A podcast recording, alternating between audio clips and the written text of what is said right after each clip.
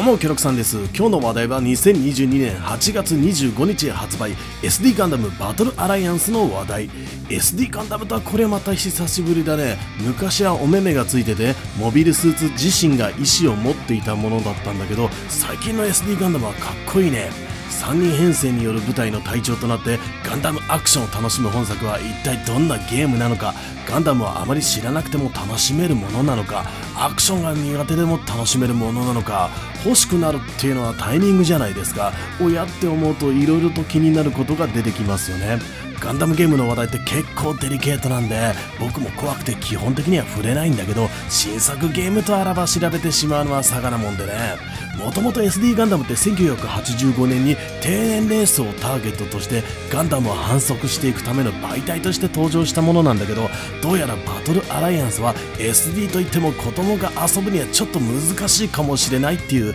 内容になってそうなんだね。つまりこいつはおっさんがやっても熱いゲームかってなわけで今回も行ってみようやってみよう購入検討 SD ガンダムバトルアライアンスがどんなゲームなのか見やすい尺でまとめてきたんで早速見ていきましょう。ケロクさん TV ではこれから発売する新作ゲームを中心に知りたい情報をまとめてお届けしています。動画が面白かったらグッドボタンチャンネル登録をしていただき引き続きお楽しみください。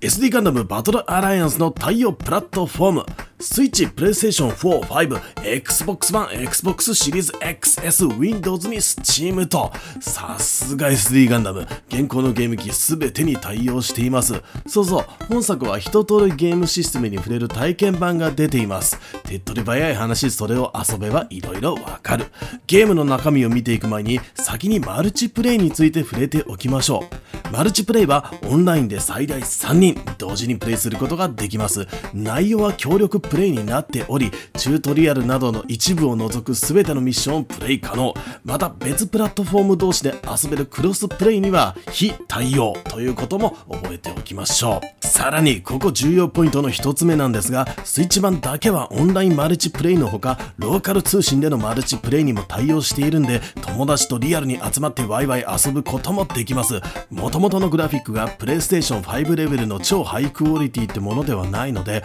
本体の普及率などから考えてリア友がいるならスイッチ版が僕的にはおすすめかな。そして重要ポイントの2つ目。マルチプレイはマッチング方式ではなく部屋を建てる方式です。クイックマッチもありますがあくまでも存在している部屋につながれるだけなので誰も部屋建てしていなければマルチプレイはできません。なのでランダムマッチでのオンラインプレイを目的としての購入は注意した方が良いかもしれません。体験版ではオンラインマルチプレイについても体験することができます。発売後もしばらく体験版が残るようであれば必ずオンラインの状況は確認しておきましょう。スイッチ版については体験版ではオンラインマルチプレイができないようなのでそこも注意点です。それではゲームの内容について見ていきましょう。ガンダムというとキャラクターもものなのでストーリーは重要な要素ですね。ガンオペ2など一部のガンダムゲームでは逆にストーリーが全くなくアクションを楽しむことに全振りしているゲームもありますけどね。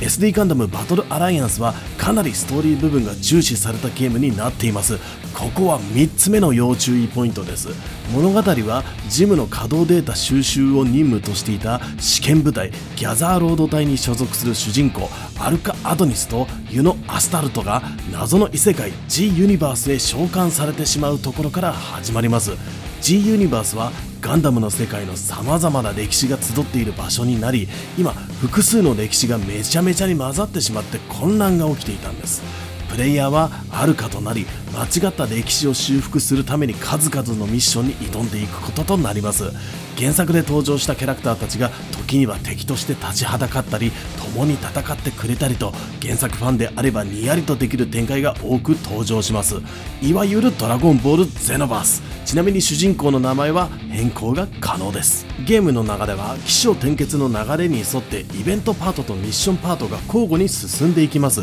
選択肢付きのイベントパートでは紙芝居方式でストーリーが進みミッションパートでは戦闘しながらオペレーター同士の会話で物語が進んでいく形です。イベントパートでの選択肢はおそらく会話の変化を楽しむ程度のもので物語が分岐するということはなさそうです。ミッションは主に2つあり起承の部分でプレイするのがブレイクミッション。ここれは間違った歴史になっているステージでの戦闘。そして転結の部分でプレイするのがトゥルーミッション。正しい歴史に修正するためのステージでの戦闘。同じステージを違う形で2度挑みます。バトルアライアンスの世界では昭和から平成後期までおよそ26のガンダム作品が登場。モビルスーツのモデルは昨今 G ジェネシリーズでしか見かけることがなかった SD ガンダムを採用。しかし登場作品のラインナップを見るとおっさん世代は思うんだよね。もう自分らの知ってる SD ガンダムじゃないなと。大丈夫。嬉しいことにおっさん世代ではたまらない。武者ガンダムやナイトガンダムコマンドガンダムが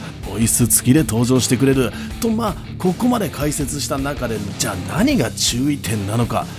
の時点で暑いじゃん。いいねって思ってる人であれば問題ない。少し顔色が暗くなっちゃった人は要注意。何が言いたいのかというとこの登場作品を見てあなたはどれくらい知っていますか？ってこ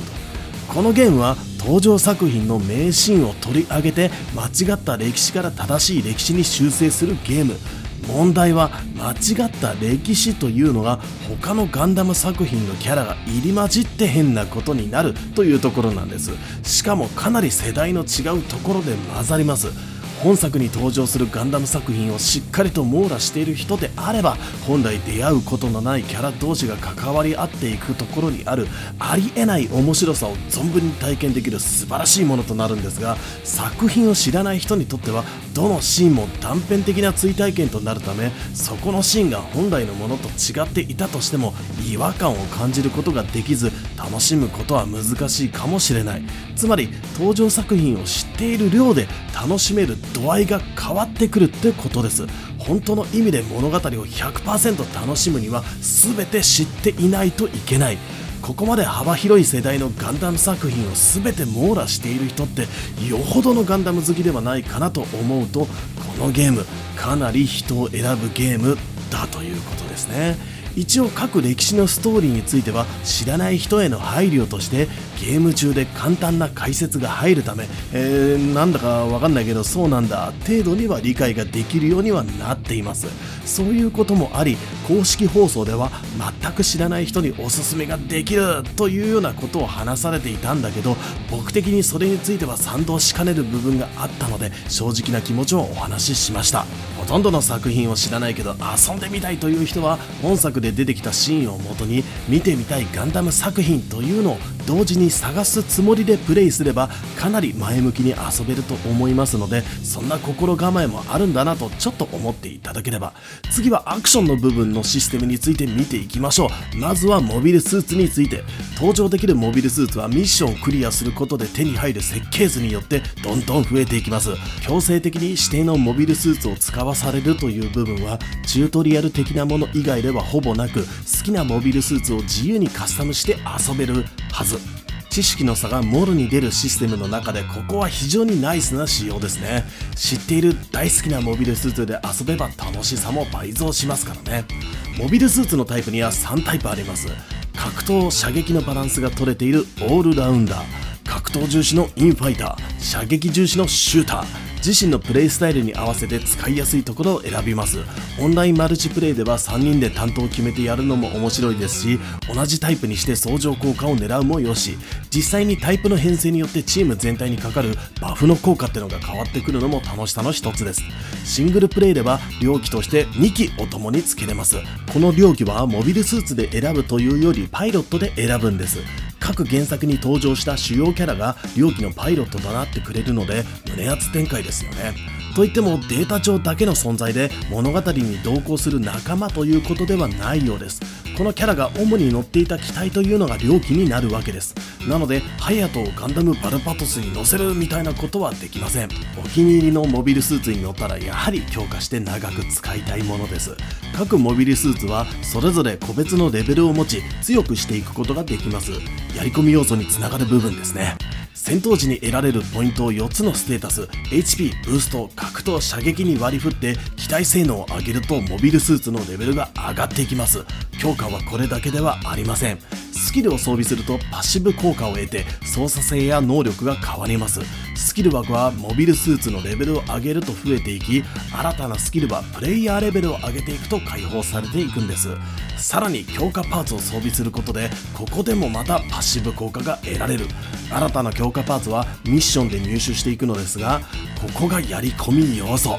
強化パーツは同じものでも追加でつく副効果がどれも違うのでハクスラルーターシューターのようにレアだと思えるパーツを探してプレイを繰り返すという楽しみが出てくるんです。さあ好みのモビルスーツを強化したらいよいよ戦闘です。これが面白くなくてはアクションゲームとしてはアウトですよね。バトルアライアンスのアクションは可愛いスーパーディフォルメとは裏腹にかなりマニアックに作り込まれていてやりごたえが満点です。つまりここ第4の要注意ポイントです。薬も過ぎれば毒となるということわざがあるようにバトルアライアンスの戦闘システムは遊ぶ人によってはどう過ぎていて楽しめないかもしれないんです。操作はロボゲーというより 3D 箱庭アクションに近い感覚です。ロックオン方式なんで射撃のためのエイムは必要ありません。ただ弾は誘導しないので撃つタイミングは測らないといけません。機体を自由に動かすことが簡単でとっつきやすいのが魅力ですね。反面戦闘に関するアクションは覚えることが多くほぼ全てのボタンに何かしらのアクションが割り当てられておりさらにボタンの同時押しでできるアクションもあるんです。これはやり込む余地が非常に多く単調なものではないというメリットを生み出すと同時に人によってはとても難解と感じるかもしれない。操作を例に例えるなら 3D 格闘アクションの類。格ゲーがニッチなジャンルになってしまった要因の一つは複雑な操作とシステムです。バトルアライアンスのアクション操作はお世辞にもアクションが苦手な人でも問題なく楽しめるとは僕には言えません。どれくらい操作があるのか簡単に表にまとめてみました。コントローラー一つでこれだけの操作ができて楽しむためには覚える必要があるんです。基本アクションは攻撃防御の2種類ですがパターンが多い。近接格闘が通常攻撃になりますが連打の効く小攻撃的なものと重い大攻撃的なもの並走とされる射撃武器も全3種。ここまでの攻撃がコントローラーのそれぞれのボタンに割り当てられています。加えてロボゲーとしてのブースト移動とブースト回避かわしきれない部分はガードして受け止めると。操作はかなり多いですがこれくらいなら適当に小1時間ガチャガチャやっているだけでなんとかなります。ただ楽しむためには特殊アクションが必要です。ここからがめちゃくちゃ格ゲーです。まず攻撃動作はブーストやガードで硬直キャンセルができます。そして特殊格闘を長押ししてから出すと打ち上げ攻撃となり打ち上げをキャンセルしてジャンプで追いそのまま空中コンボに持っていけます。しっかりとコンボはシステムとして用意されておりこれを決めていくことで必殺技ゲージが早く溜まるなど恩恵があるんです。敵も1対1ではありません。このような激しいアクションをしている間にも4対5体の敵モビルスーツに囲まれます。バラバラのタイミングで攻撃してくるのでガードも辛い。吹っ飛ばされてしまったらタイミングよくブーストして受け身を取る。そしてロックオンも乱れまくりで目が回りそうになるんでそんな時は回転攻撃で範囲でなぎ倒します。そうこうしていると敵のエース機が登場。ボスクラスの敵にはバランサーゲージというものがついておりこのゲージをゼロにしない限り浮かせ技などが入りません。なのでバックアタックで背面から攻撃することを考えて動き回る必要があります。相手の体勢を崩したら SPA スペシャルアタック。SPA ゲージを消費しモビルスーツ固有の必殺技を叩き込みます。SPA には補助技だってあるんです。ここまでで中級者。さらに楽しむためにはジャストガードジャストステップが必要。敵の攻撃に合わせて防御するジャスガが決まればガード時の火ダメが無効になるばかりか格闘攻撃をジャスガすればカウンター発動で反撃タイム。射撃をしてくる敵ならジャストステップの出番だ。当たる寸出でブースト回避すれば無敵状態で攻撃をすり抜けることが可能。一気に詰めて反撃だ。これでも足りない。エース機は連続で攻撃を畳みかけてくる。そこで使える切り札チェインブレイカー。敵の攻撃を受けている時に使うチェインブレイカーリバーサルはガーキャンのようなもの。敵の攻撃に割り込んで反撃ができます。直接敵に向かって発動させるチェインブレイカーニュートラルはいわゆるロマキャン。ブーストゲージとガードゲージを即座に回復して攻撃回数が増やせるんです。例えば2連でつながるパンチをチェインブレーカーを挟めば2連の後チェインブレーカーその後また2連攻撃という具合にかなりオリジナルなコンボが作れるんです。よりでかいコンボを作るなら両機にも協力してもらいたいところ。両機は自由に動き回って戦っていますが連携アクションを使えば両機にスペシャルアタックを打たせることもできます。ここぞのとどめは隊員全員で集中砲火。そして極めつけはロールアクション。モビルスーツのタイプごとに用意されている特殊スキルを発動すれば一時的に機体挙動を強化できます。例えばオールラウンダーであればアクションのキャンセルタイミングが速くなりインファイターであれば攻撃を受けてもひるみにくくなる。そしてシューターであれば全ての兵装を一度にリロードすると。どうですか？大丈夫かな？ついてきてるかな？燃えてきたぜ！という人。口をあんぐり上げてポカーンってなっちゃった人それぞれいると思う。ちょっとびっくりでしょ。これを格ゲーと言わずとして何と言いますか。ジャスガガーキャンロマキャンコンボに追撃何でもありです。僕的には正直大好きなシステム。僕の青春時代は格ゲーでしたんでこう来たかと思うとワクワクする部分があります。がフォロワーさんも含めガンダムは好きでも複雑なアクションが苦手という人をたくさん知っています。そんな人に胸を張ってこいつは絶対にいいぞと言えるかと聞かれると難しいところ。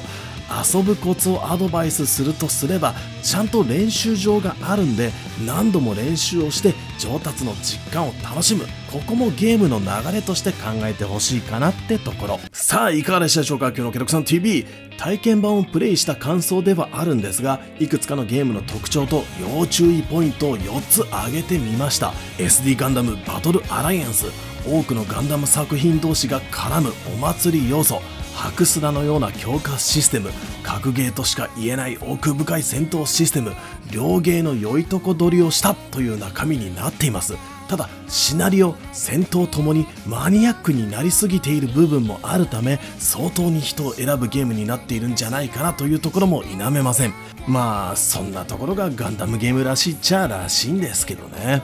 ガンダムの話はあまり知らないんだけどガンダムは好きだという人であれば知らない部分はそういうものだと割り切ってしまってアクションの部分に楽しさを見出すことができれば楽しむ道はあります。ただアクションで比較するならエクストリーム VS などガンダムとしての格ゲー的なゲームが他にあるのでそことの比較になっちゃうんですけどね。でも SD ガンダムバトルアライアンスだからこそという最大の特徴が2つあります。それは1つ SD ガンダムであるということ。2つ3人での協力プレイができるということ。この2つの部分を同時に持つガンダムゲームは最近のものでは多分存在していないと思う。ないよね。そんなところも意識しながら購入検討してみてください。君はこのゲーム買いますか？買いませんか？それじゃあ今日はここまで。次回のチャンネルも決まったぜ。ケロクさんでした。またね。